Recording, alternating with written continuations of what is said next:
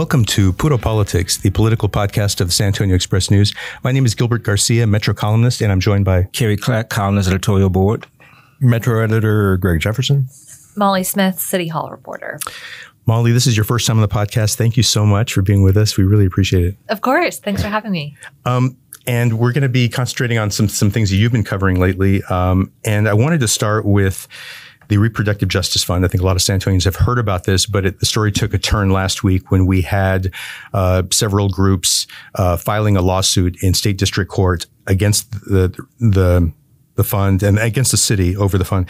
And um, we'll get into the substance of what this uh, reproductive justice fund is about, but I wanted to start by looking at the process because it was an unusual situation. City council found out, I think, you know, late in the game before they were going to vote on the on the budget in September, that there was this big CPS Energy windfall. What happened exactly? Yeah, so council learned about four days before they were going to pass the budget that they had 20 million extra dollars to work with.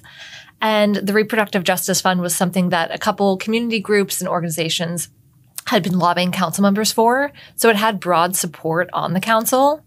And then when council started discussion, discussing it, um, it came out that some members maybe wanted it to be used to support abortion funds, which are groups that provide financial support for Texans who are seeking um, an abortion in a state where it's legal. Um, and so it was somewhat contentious, but there was overall very broad support. So it ended up passing. They allocated uh, $500,000, so a small portion of that 20 million.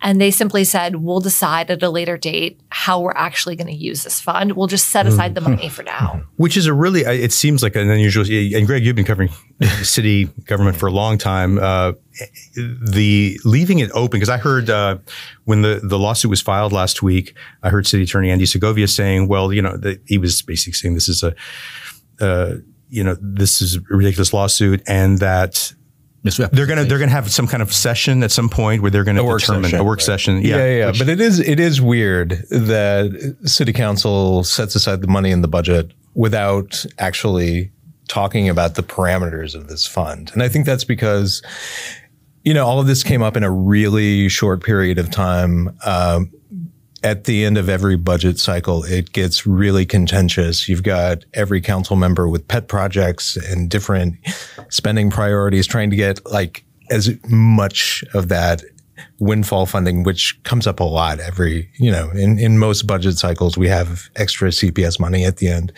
So council members are fighting over that.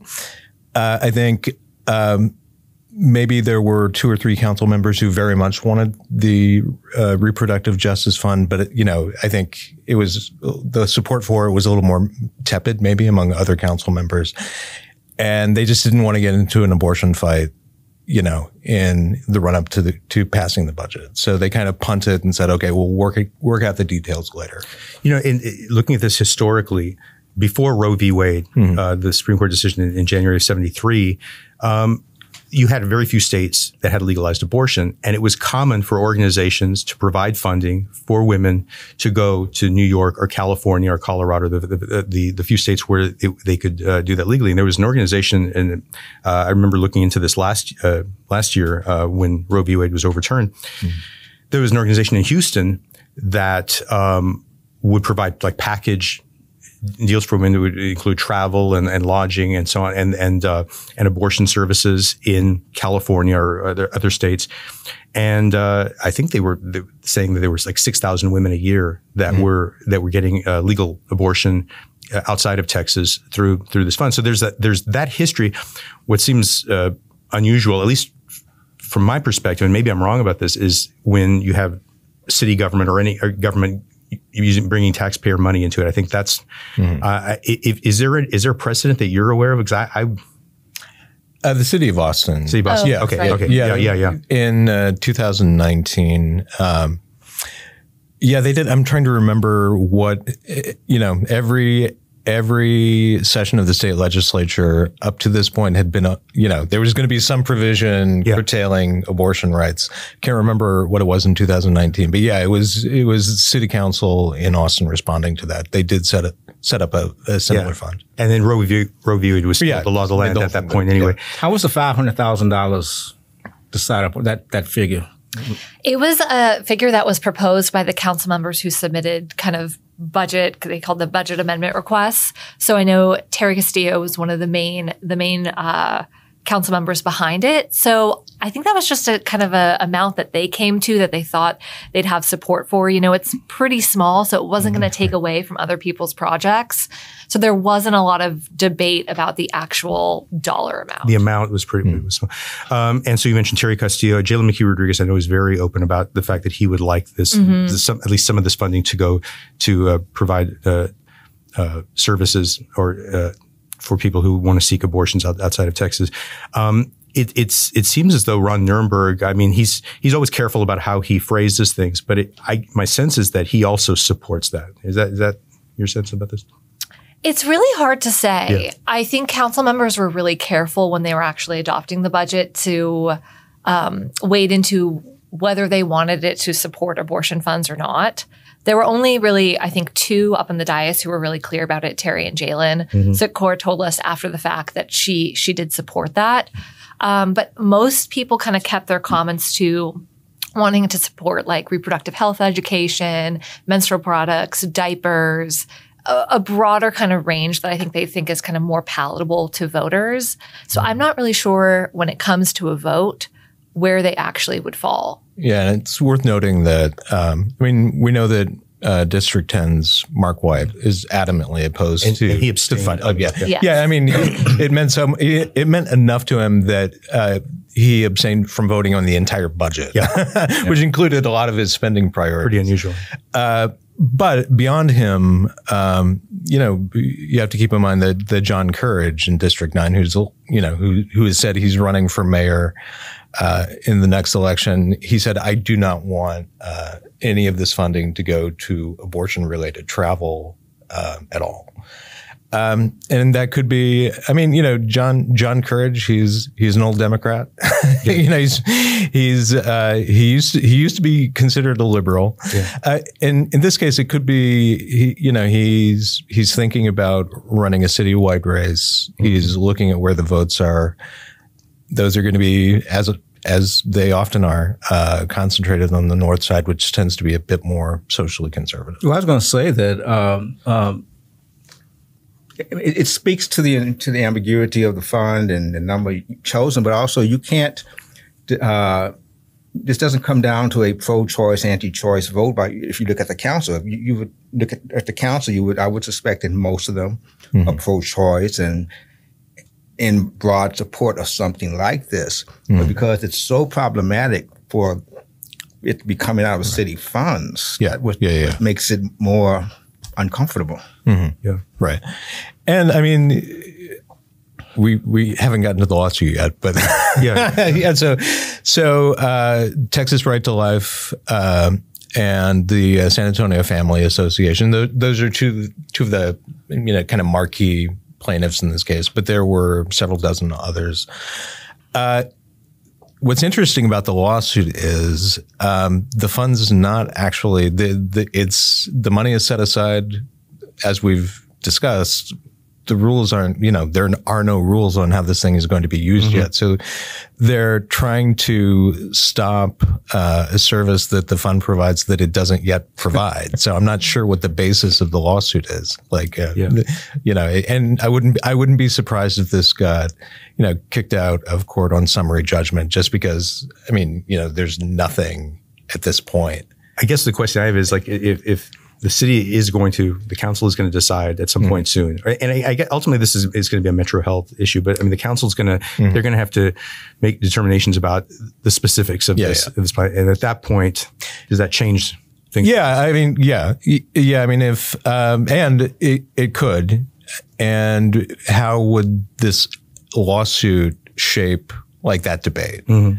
And do we know? Do we know when that work session is going to No, be? They- the have- city they've decided- it will not provide a date. So we've Yeah. heard mixed things. We sometimes thought it was going to be this fall. Marc Yeah. Whyte thought it was going to be in the spring. So we really have no idea Mm-hmm. when they're going to discuss it. And I would think that because of this lawsuit, it's probably going to be pushed back. Isn't a lot of uh, uh, yeah, it's like a lot of vague sort of Yeah. stuff happening with this, but um, and I and I, I mean, I, I don't know. Any of us are would are legal experts, but I, when I look at, I mean, what they're they're they're I think asserting in this lawsuit is that this, um, if this is going to be used for for ab- abortion services, that it's in s- in some way vi- in violation of the 2021 law passed in the state of Texas, which allowed people to file suit No. to anyone who was who was assisting someone in in, in, in getting an abortion, and I'm, I, I find myself thinking about that and wondering, like, uh, because if you look at the language in the bill, I don't know that it really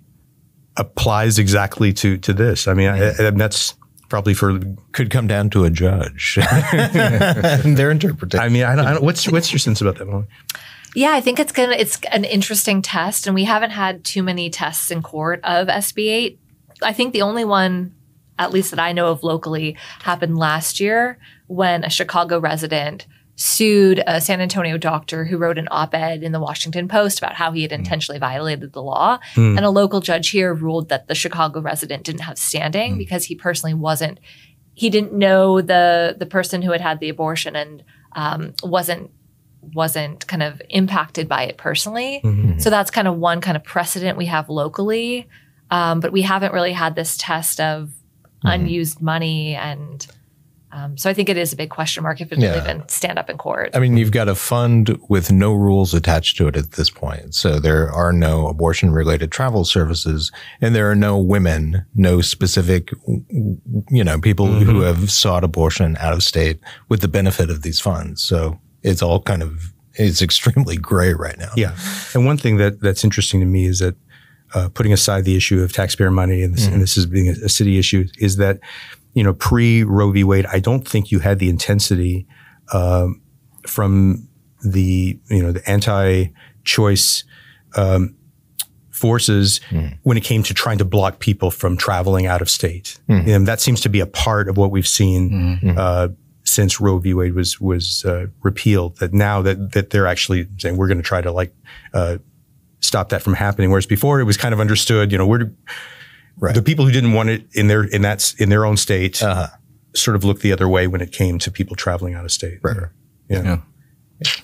Um, I wanted to move on. You, Greg, you, you mentioned uh, John Courage and his interest in running for mayor, and um, Molly, you had a, a piece a couple of weeks. So many people running for mayor, right? yeah, and so many. You have no I was going to make an announcement actually Yeah. before the show. Yeah, I was gonna say- remember you're running for mayor. But we all know that if Victor Wembanyama decides at the you know the last minute to get in, it's it's it's pretty much over. Yeah, it's over. It's uh, um, he's a little young, but you know he's I think he's got a good head on his shoulders. And um, the thing is that I mean it's amazing that we're talking about this early, but but it makes sense because we have not had an open seat since what 2009 when Julian won. Yeah. And I really think that that wasn't even a, a typical open seat because he was such a front runner. I mean, we knew that he yeah. was probably Trish DeBerry, who ran against him, would probably disagree. She got in late, but- she got, and she made Yeah, yeah. you know Made- and made- made, yeah. it Wow. competitive, Yeah. but Yeah, yeah. but um, you know he, he was such an overwhelming Yeah. front runner that year, and so we're really going back to something like uh, 2005 when Mm-hmm. Hardberger ran against Castro, and when we had that was really uh, that was a a free for all. That Yeah. was yeah, that was a great campaign. And so in this case, we're getting into a situation where, um, well, first I want to talk about who we, we, who looks likely, who looks possible. We'll start with current members of city council. Um, who's looking at Yeah. it? So there's four. Uh, John Courage is the only one who said he's running as of now. Um, Manny Pelaez, we're kind of waiting for him to announce. He, you know, a couple weeks after being sworn into his uh, fourth and final term, sent out this kind of email that very much hinted at the fact that he was going to run. Um, he says he's still in exploration mode, but it's it's a wait. It's he's it's going to happen with him. Um, Melissa Cabello Havrda, she says she intends to run. Um, she's trying to be very careful. She's afraid that she might. Yeah. She's afraid that it's going to be too early to announce. Yeah. Doesn't want to Yeah. get in trouble with these resign to run laws, which don't apply here. So, Mhm. if you're a council member, you can announce at any point that you want to run. Hmm. But we've seen her kind of positioning herself policy wise um, to kind of make an announcement. And then a question mark on council is Adriana Rocha Garcia. Mhm. She said she's considering it, but of the four, she's also the only one who said, you know, if there was another strong person outside of city council, I would be willing to possibly lend my support to them. So a kind of a question mark on depending who else runs, whether she'll actually do it. It's also an indictment against her colleagues, isn't it? Kind of it sounds like it could be, yeah. Um, and so you've got I guess what I'm wondering is, do you do you sense uh, it has to be a little awkward when you've got mm-hmm. three or four current members of council already kind of mm-hmm. jockeying for position in the, in the next mayoral race? What's uh, what's the the vibe like between? I don't I don't get to use the word vibe in, in the podcast often, so I thought I would just we actually discourage it. I know I it really had no place in the podcast, but I just right. thought I was going to throw it in there because I it'll see my only chance. Well, this is you live and breathe this, so yeah. What, I mean, I what's think the vibe? see it in terms of they're really trying to start getting policy wins that they can promote mm. on the campaign trail. So Melissa made um, looking at the CPS surplus a really big thing. Um, didn't really get where she wanted to get on that. Mm-hmm. Um, I couldn't. I couldn't the, read that story without reading it through the lens. Of, right. Mm-hmm. well, I mean, race. yeah. Well, you know, she's in her. This is her final term, and it's the first time she is now talking about reducing the amount of revenue that CPS Energy has to give to the city to what, 10%. Right now, mm-hmm. the utility has to give 14% of its revenue to the city every year. She's talking about reducing that to 10%, uh, which sounds great. I mean, rate, you know, rate payers might react well to that. And it's, this is a new, new proposal and it's something, it's a kind of thing, it sounds like it's a small percentage, but it's, it's quite a bit of money. Oh yeah. Um, and this is this is the kind of thing that council members, you know, would take a couple of terms. What are we talking? I mean, just off the top of my head, I'm thinking what maybe 100 million, uh, yeah. 100, something like that, maybe more than that. They said yeah, like it's so 14 percent now. If you dropped it to 11, that'd be a loss of 90 million dollars. Yeah. The yeah. CFO says yeah. annually. Yeah. And I mean, CPS revenue makes up what about a, mm, about a quarter mm-hmm. of the the city's general fund. So it's it's a huge source of money for basic services like police and fire, sidewalks, yeah. you know, senior centers.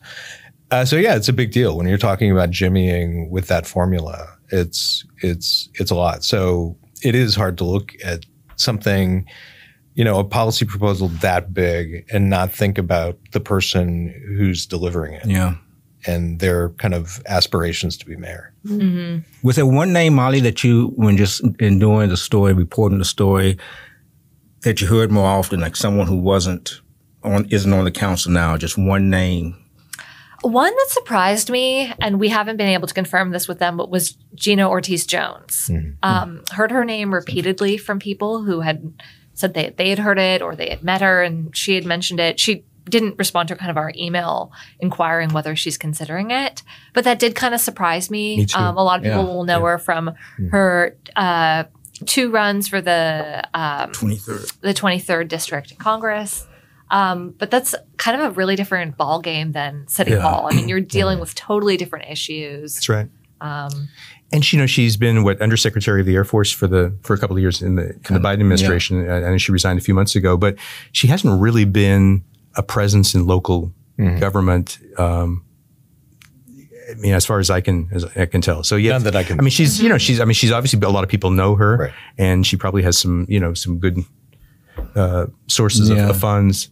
But um, and, and Rey Saldaña didn't get back what you did. Uh, no, he's yeah. Uh, the, he's interesting because I mean yeah, he's, he's, never made any bones about no, he, wanting it. I mean he you know I I did a story on him after he right after he'd left council, uh, but before he became chief executive officer of uh, communities and schools, which is a great kind of national mm-hmm, program. Mm-hmm.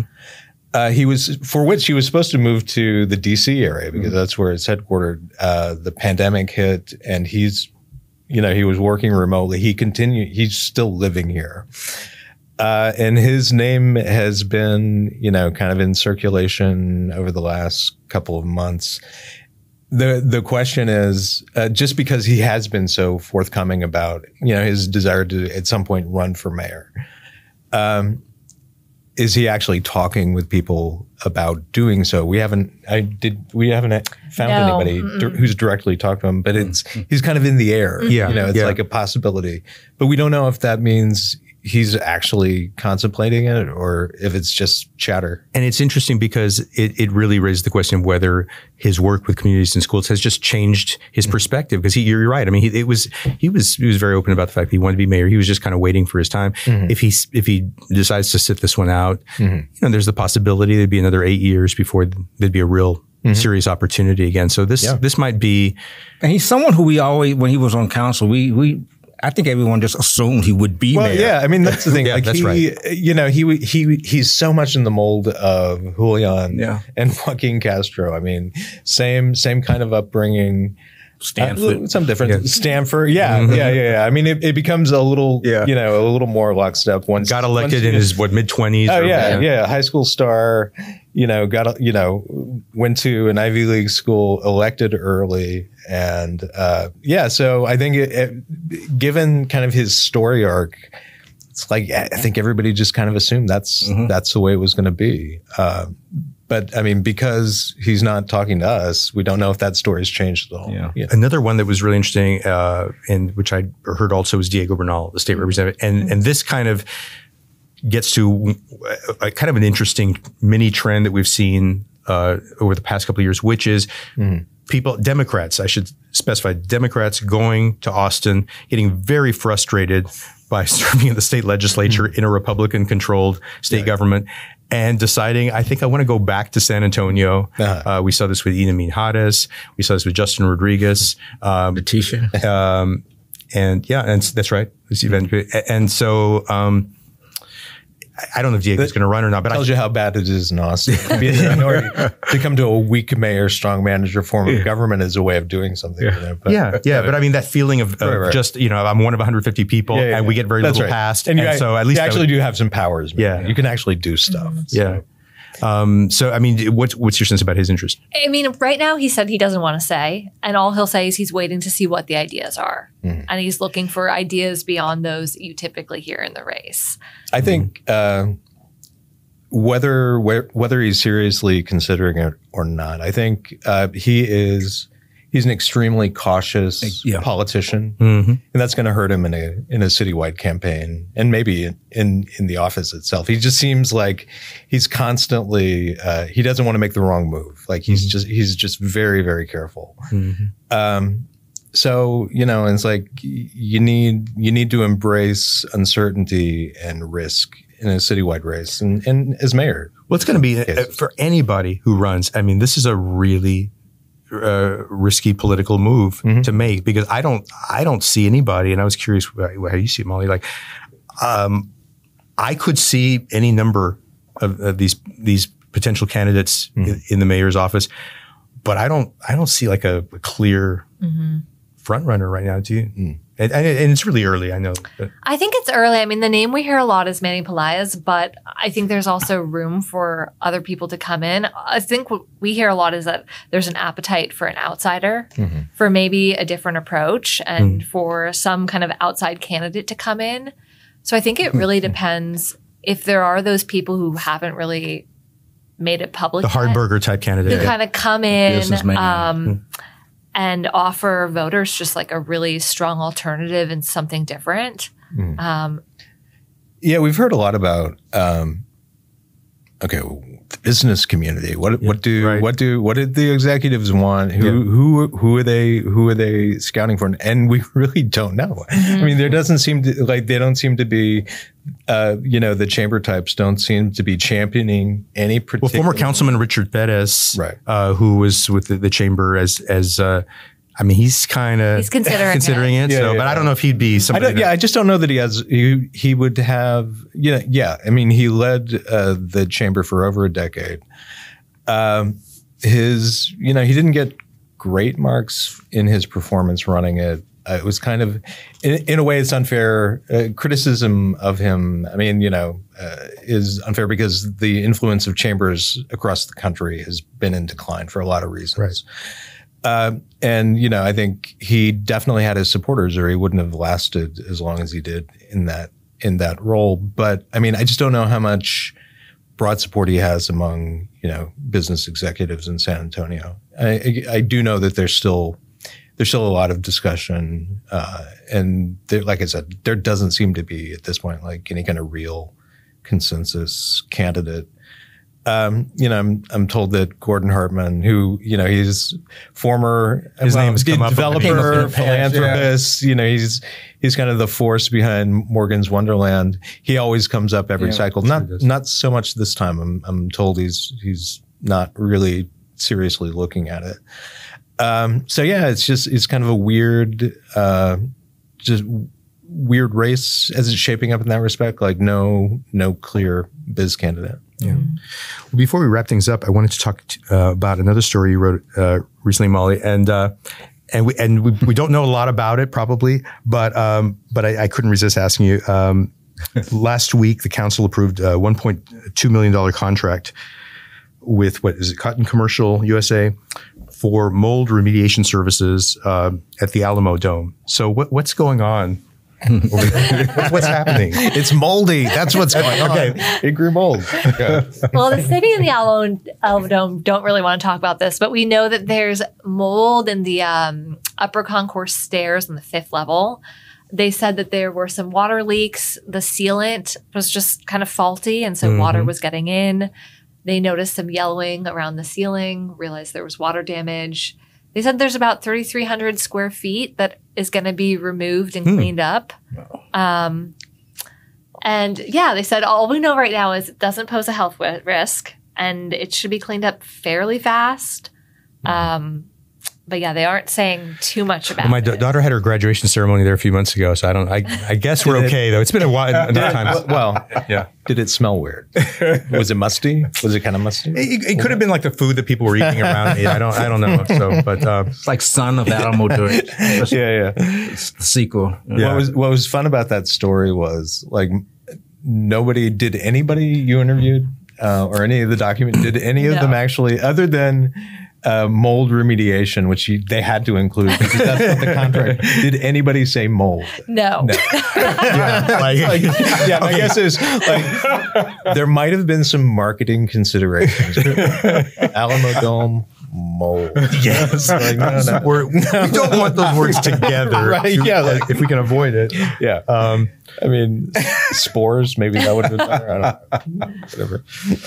oh gosh. Well, I hope everything works out. Uh, with that, Molly, thank you so much for being with us. It was great having you on the podcast, and I want to encourage everyone who's listening in to uh, be sure to read Molly's uh, work in the Express News. I mean, she's really been, been doing some great work on what's happening in city government. So.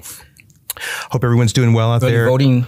Oh yes, thank you for reminding me, Carrie. Um, we uh, want to encourage everyone to uh, check out the 2023 voter guide in the Express News. You can go to our website, and uh, you know that's it, it will be, I think, really helpful because. Um, you know, there, there's a, when we're looking at those propositions. I mean, we were dealing with that, Carrie, last week, and Yeah. you know, it's it's a lot of it's hard to get information on that. A lot of times, people, uh, you know, when they when they when they go to vote and they and they deal with these, it's it's hard to know, and the language sometimes doesn't uh, Deceptive. it's a little deceptive. So anyway, uh, go to the Express News website and read the 2023 voter guide. Hope everyone's doing great out there. Um, we'll be back next week, and until then, take care.